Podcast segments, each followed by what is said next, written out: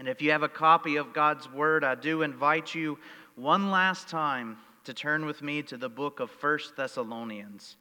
And we have been walking through this book for several months now, and we have finally come to the concluding remarks uh, by the authors. This morning, in particular, we'll be looking at chapter 5, focusing our attention on verses 23 through 28. You know, we titled this series many months ago, Living in Light of Christ's Return. And what I believe we have learned, or at least what I have taken away, is that the best way to live in light of Christ's return is to seek to live a godly, sanctified life daily, hourly, moment by moment. Seeking God in all things is the best way to prepare for God coming back. We're called to love one another, and we're called to seek to glorify with all that we say and all that we do. And what's so beautiful as we close out this book this morning, we will see that Paul and his companions practice what they have been taught, or what they teach, excuse me. They don't mention things and then not live them out. We will see them actually living out a lot of what they've taught us along the way. And that gives credibility to their message and encouragement to us. With that in mind, I do invite you to look with me at our text this morning as we hear from the Lord. The final section, 1 Thessalonians 5, I'll begin in verse 23. Now may the God of peace himself sanctify you completely, and may your whole spirit and soul and body be kept blameless at the coming of our Lord Jesus Christ. He who calls you is faithful, he will surely do it. Brothers, pray for us. Greet all the brothers with a holy kiss. I put you under oath before the Lord to have this letter read to all the brothers. The grace of our Lord Jesus Christ be with you. Amen. While the grass may wither and the flower may fall, the word of the Lord will stand forever. Let us go to him in prayer and ask his blessing on this time. Lord, if you do not sustain us, we will not make it. If you do not open our eyes, our ears, and our hearts this morning, we will not receive your word. And so we plea, O oh Lord, open us, our eyes, our ears, our hearts Help us to not only hear your word, but receive it with gladness. And may it transform our lives, turning us into your likeness, turning us into holy sons of the living King. Father, we thank you for this passage and the ministry of these men. We ask that you would use it now to be with us and to help us seek you more and more each day. We ask this all in Christ Jesus' name. Amen. Paul, Silas, and Timothy, all three writers of this book, began this letter with these words We give thanks to God always for you, constantly mentioning you in our prayers, remembering before our God and Father your work of faith and labor of love and steadfastness of hope in our Lord Jesus Christ. Chapter 1, verses 2 and 3. It should not surprise us then to see here in the conclusion, in the last verses, the writers do the very thing they claim to do. They pray for the church.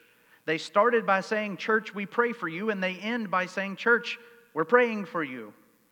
This creates this beautiful bookend, bookends to this letter. You know, living our lives as active examples of our beliefs, it tends to make us genuine in the eyes of the world. For it's very easy to proclaim something, say on social media or publicly, but it's far different to say something and then live it out.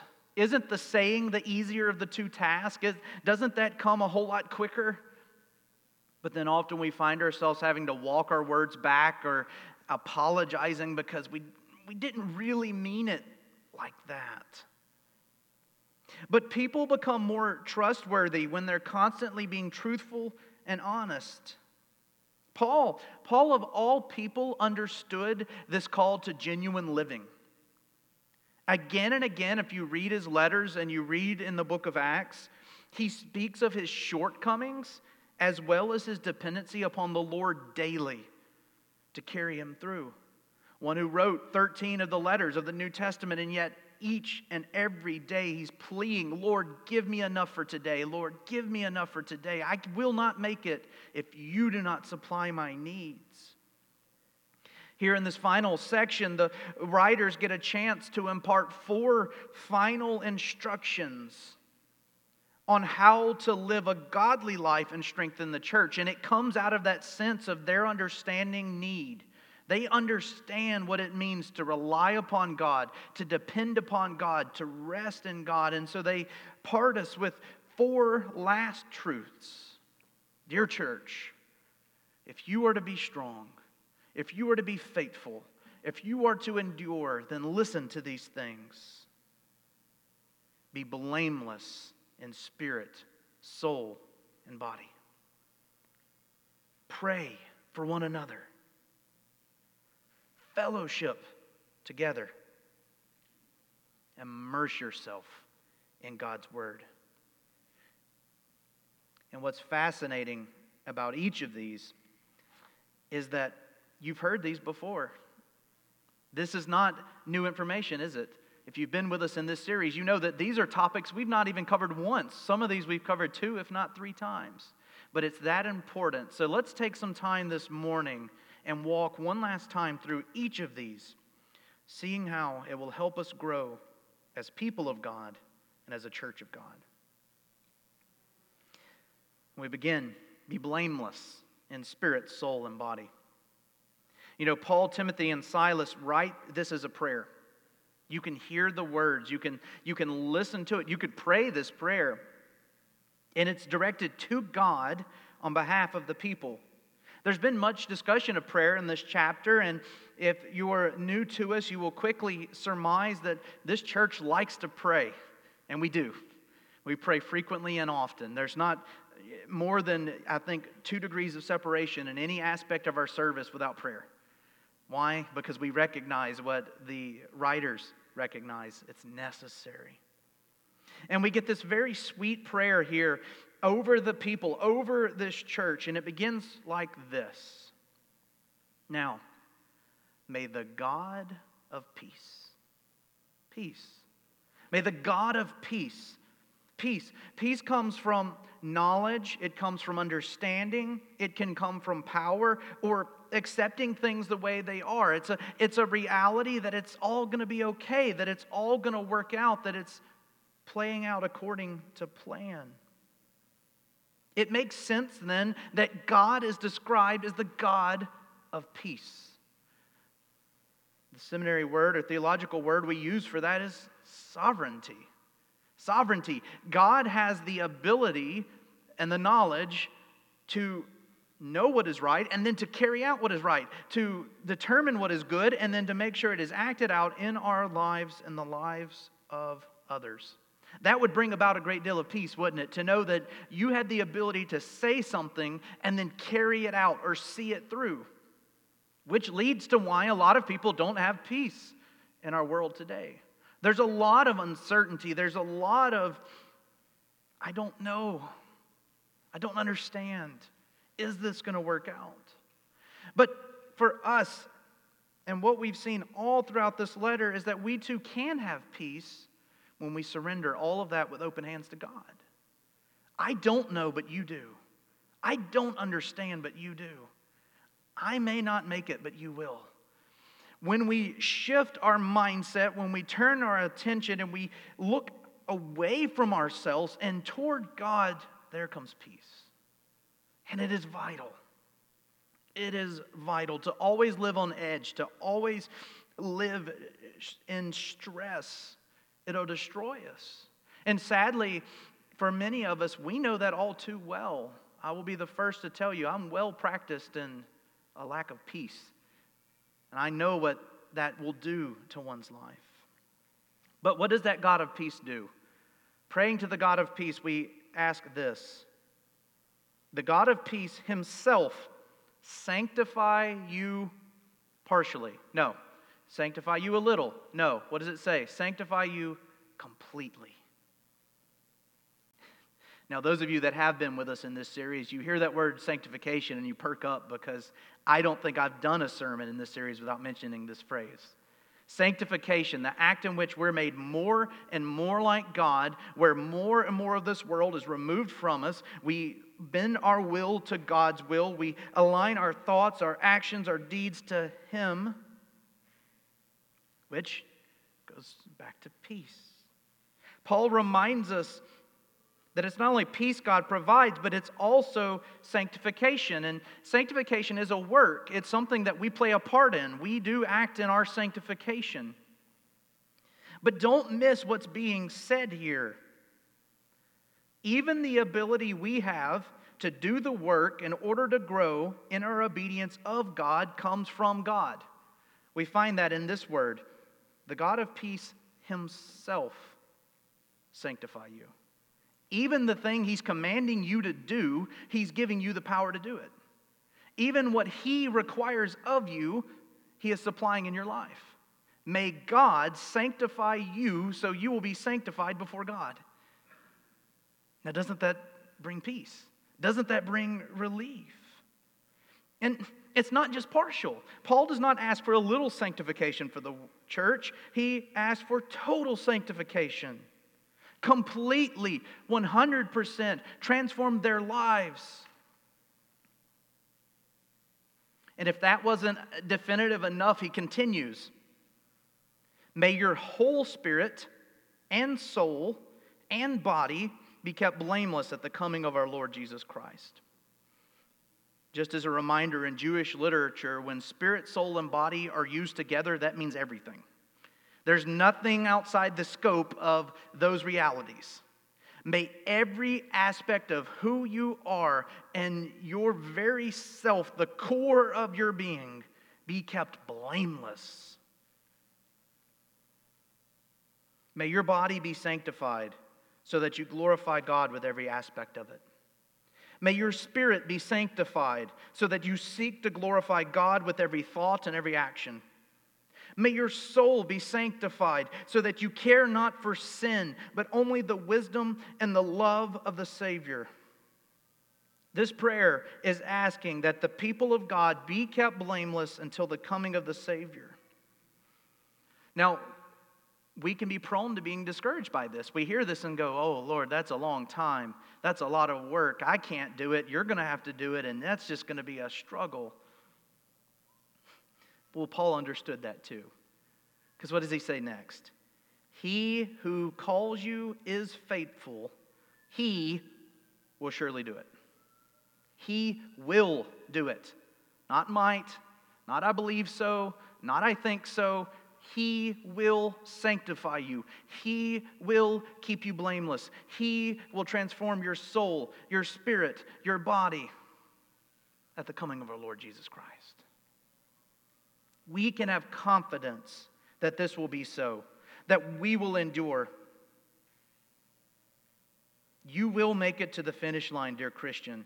This is not some empty statement or some promise made by my hands, it's from the Word of God which means it's guaranteed. It will happen. The authors are giving the church certainty in God's promise. Remember, they're enduring great trials, great difficulty, great hardship. And yet, God is promising them, I will see you through this. To my end, now, not to whatever end you see. We don't always know God's will for our life, but God will see them through. And as we look at this prayer to this church and we think about our situation today, we serve the same Savior. We worship the same God. And so, our call, our challenge, what we should do in light of this prayer, in light of this passage, is accept it, yield our life to it, submit to it, and have peace. I know that sounds like a terrible thing to ask of you. Have peace in your life, be joyful be at rest with the decisions being made. No, it doesn't, does it? That sounds fantastic. That's very much what Paul and his co writers are asking, are praying. over the people here, and they pray over us today. Now, how do we do that? How do we grow in our sanctification so that our soul, body, and spirit are blameless in the day of the Lord? Well, Paul and the writers now give us three ways in which we can carry that out. Look with me at verse 25 to find we pray for one another. Prayer. This has been a major theme in this book. It's been a topic that we've come to again and again. And he simply states it here Brothers, pray for us. Pray for us. Now, that's interesting because typically Paul tells the church to pray for one another, to pray for other Christians. But here he's asking you, church, pray for us. For Paul, for Timothy, for Silas. And if you dig into Paul's letters, this is actually not uncommon. You could look at Romans 15, 30 through 32, 2 Corinthians 1 11, Ephesians 6, 19 and 20, Philippians 1, 19, Colossians 4, 3 through 4 and 18, 2 Thessalonians 3, 1 and 2, and Philemon 22, all to see that Paul is not afraid of asking for prayer. In fact, in almost every letter he wrote, he specifically goes out of his way at some point or another and says, Pray for me, pray for us. For he knows he needs it. But I think it's more than that. I think he knows that the church needs to learn to give it. Prayer is like most activities that we engage in.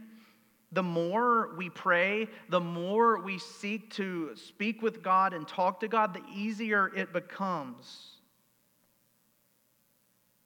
And so, how do we put this into practice? I believe we do it in two ways. One, we should become bold in our asking for prayer.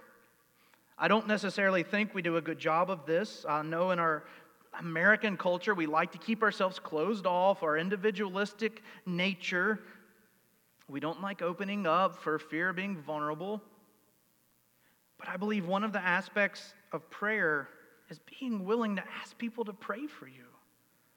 You know, I've had a hard week. I've had a difficulty. I've got a neighbor, a friend, a coworker that's going through this. Would you pray for them? Would you pray for me? All it costs is time. But what you gain is far, far more important. Not just that, we can also be bold in praying for people.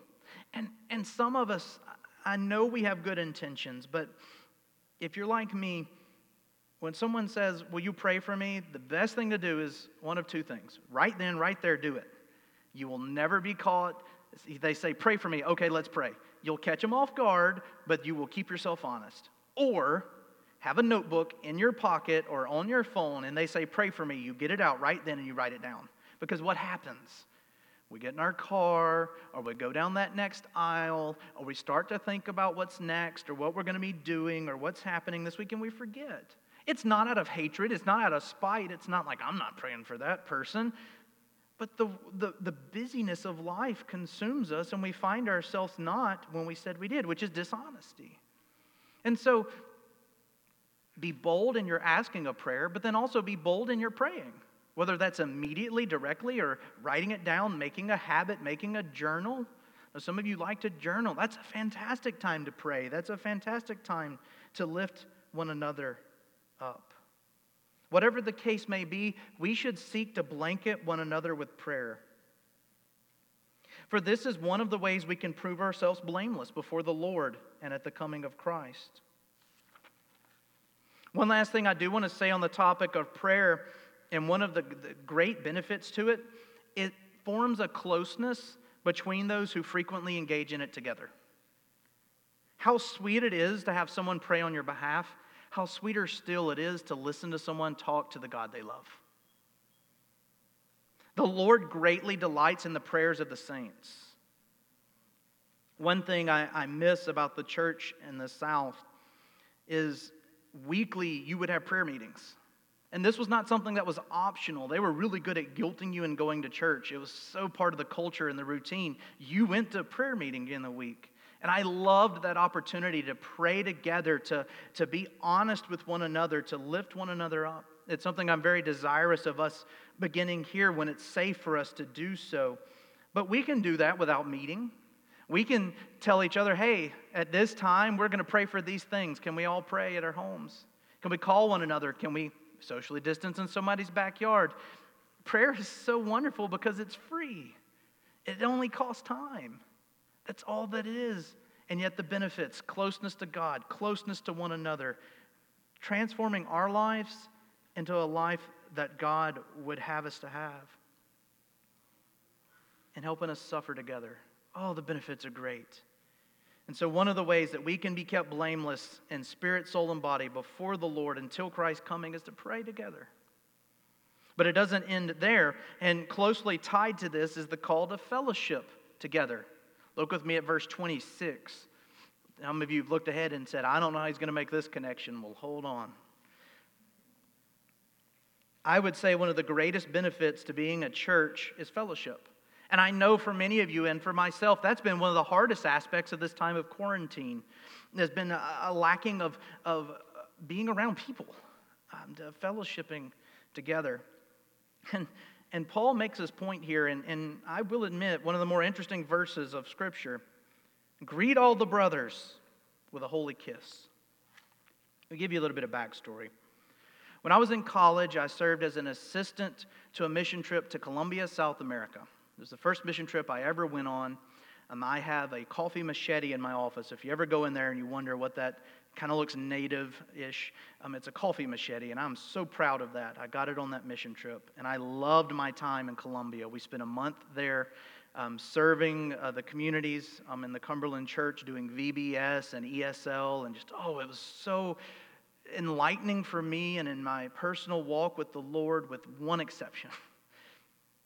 See, I'm an American. And, and most Americans, we have this circle of comfort when it comes to people. It's about three and a half feet.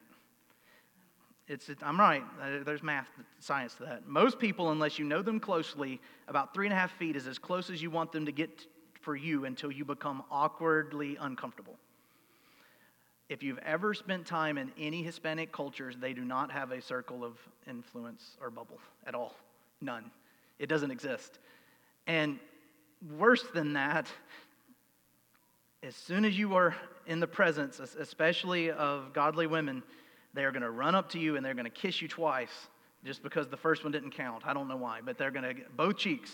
You're going to get a kiss and a blessing. And oh, that plagued me. Going from church to church, it was, oh no, another Sunday.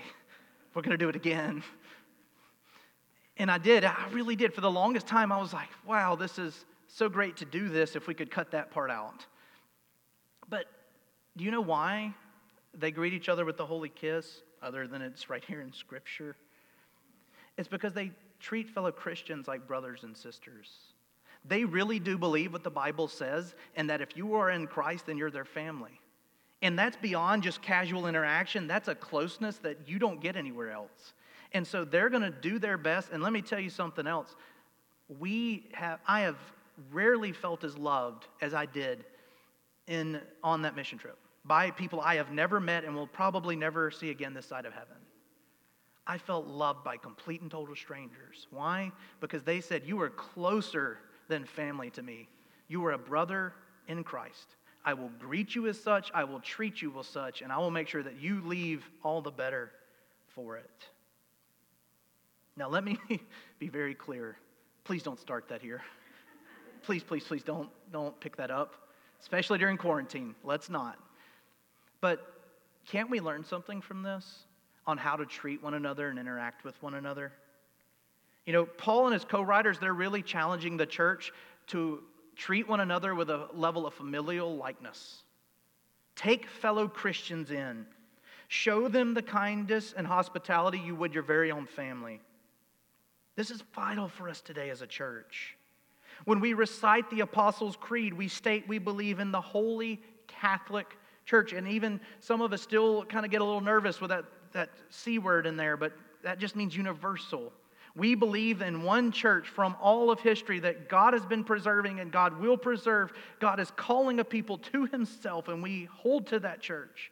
And those are our brothers and sisters in, in Christ. God is preserving for himself believers. Does that mean that we have to agree on absolutely everything and go along with absolutely everything they say or do? Well, let me ask you this, those of you that are not an only child, is that how you treat your brothers or sisters? No. But we love them and we respect them and we care for them and we watch out for them and we make sure they know that the closeness you share with me is not like you can have in this world because it's deeper, it's purer, it's blameless because it's in Christ. And what's our basis for this? Pray, fellowship together. And then when you're doing these things, what do we do? How do we do this? We see in our last point immerse yourselves in God's word. Paul and his co writers conclude this letter with very strong words indeed. He puts them under oath. I put you under oath before the Lord to have this letter read all the brothers. This is one of the strongest things that Paul could have said. I swear before God and call you to swear before God, something we're not to do lightly. In fact, we're preferred not to do it at all. Read this and share it. Why? Well, one of the reasons Paul and his co writers make this claim this is not merely a letter for just this church, this is a letter for all churches. This is part of God's word, this is scripture. Paul was not writing a letter to Thessalonica just to help the people of Thessalonica. No, and Paul knew that. Paul knew that this letter was from God and to the people of God, and so he challenges them, dare say, he charges them. You read this and you pass it along. It's not beneficial to some, it's beneficial to all. And I would take that language even further to say it is necessary for all. And it's with this we consider the importance of Scripture. Paul would certainly not just make this claim of his writing, but all of the sacred Scriptures. You know, we could really restate this, um, this charge to something like this, and it would still be in line with what Paul is saying here. I charge you before God to read and consider all of God's Word as the people of God. We could find biblical warrant for a statement such as that, couldn't we? Be people of God's Word. Study it, consider it, reflect upon it, orient your lives around it. How do we be blameless, or how can we be blameless in soul, body, and spirit? By dedicating our lives to God's Word. How can we live in light of a returning Savior? By aligning our lives to God's Word. How can we live amidst conflict and strife and difficulty in this present, present age? By clinging to God's word. Every single word that has gone forth from the mouth of God and recorded for us in the Bible. It is here that we find our answer, and it is here that we come to our conclusion. This word must be precious to us, dear brothers and sisters. This word must saturate our lives. This word must guide everything we think, we say, and we do by the grace of God. By the grace of God. Lest we think we can do it on our own. The grace of our Lord Christ Jesus be with you. Jesus and his work on the cross has secured for us the grace needed to carry this out in our lives. Just as he did so for the church in Thessalonica just as he has done for every Christian that has gone before us and every Christian that will go after us. God has provided what we need. And simply put, we need him. It's really what it comes down to. We need him. I hope that you have been challenged by this series as I have.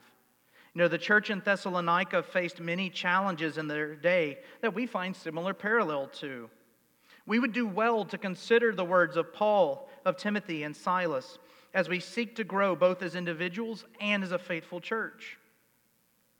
And note that God calls us to nothing short of blameless living in soul, body, and spirit, to pray for one another, to fellowship together, and to study God's word as the people of God. All of this is accomplished through the shed blood of Jesus Christ, who died to purchase our freedom from bondage slavery, and blindness. And so, my final words to you, dear brothers and sisters, in this series is live like it. The title of it was How to Live in Light of Jesus' Return. Live like He's returning. Live like you serve a risen Savior. Live as if you truly believe He's returning and returning soon. Live as if God's grace and God's mercy and God's peace is enough for you today and every day, in the highs and the lows, in the valleys as well as the peaks. For that is God's will and His promise for your life. Do not fear tomorrow, but take joy in today. And this promise, God's promise to sustain you until Christ returns again, is one He is guaranteed to deliver every day until He calls us all home. And that, my friends, is how we live for our coming Savior. Let us pray. O oh, Lord our God, help us. We have heard your word. We have heard the truths found therein. And yet, many of us still find ourselves going, I don't know how, Lord. But you don't understand. Help us to realize you do understand. Help us to realize that Jesus, our great high priest and our king, endured all forms of temptation, that he lived on this earth without sin then he gave up his life upon that cross. His blood was poured and offered as a sacrifice so that his brothers and sisters might live. And live is what he has called us to. Help us to do just that, Lord. Give us the strength needed. We cannot do it without your power. Send your spirit. Awaken our hearts. Help us to do this together. We are not an island. We are called to fellowship, to prayer, and to holy living under your name and for your glory. We pray all of this in the name of Christ Jesus. Amen.